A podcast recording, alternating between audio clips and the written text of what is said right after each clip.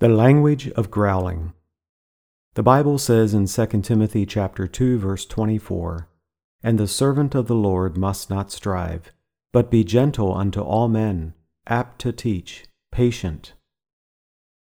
Growling is a language associated with dogs and cats, though animals such as raccoons and opossums speak the language as well. Growling is a universally understood language. Growling sends a warning. The growler is not happy with what is going on, and he may be thinking of going on the offensive. Growlers are unfriendly and not usually in a mood to work the situation out peacefully. Growling may be short or long. The longer the growling goes on, the less likely it is that the growler will take further action. On the other hand, a short, fierce growl may signal that someone needs to comply immediately or face dire consequences.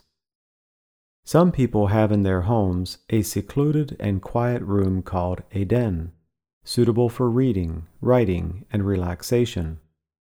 One little boy asked his friend, "Does your house have a den?" The other replied, "No, my daddy just growls all over the house." Sad to say, some people do speak this language, and worse still, dads seem more prone to growling than anyone else. Does the Bible have anything to say about people who growl? Yes, it certainly does. Today's key verse leaves no room in the vocabulary of God's children for the language of growling. Dads need to be firm sometimes. They may even need to warn of dire consequences if someone's behavior doesn't change. But this signal should not be sent by growling.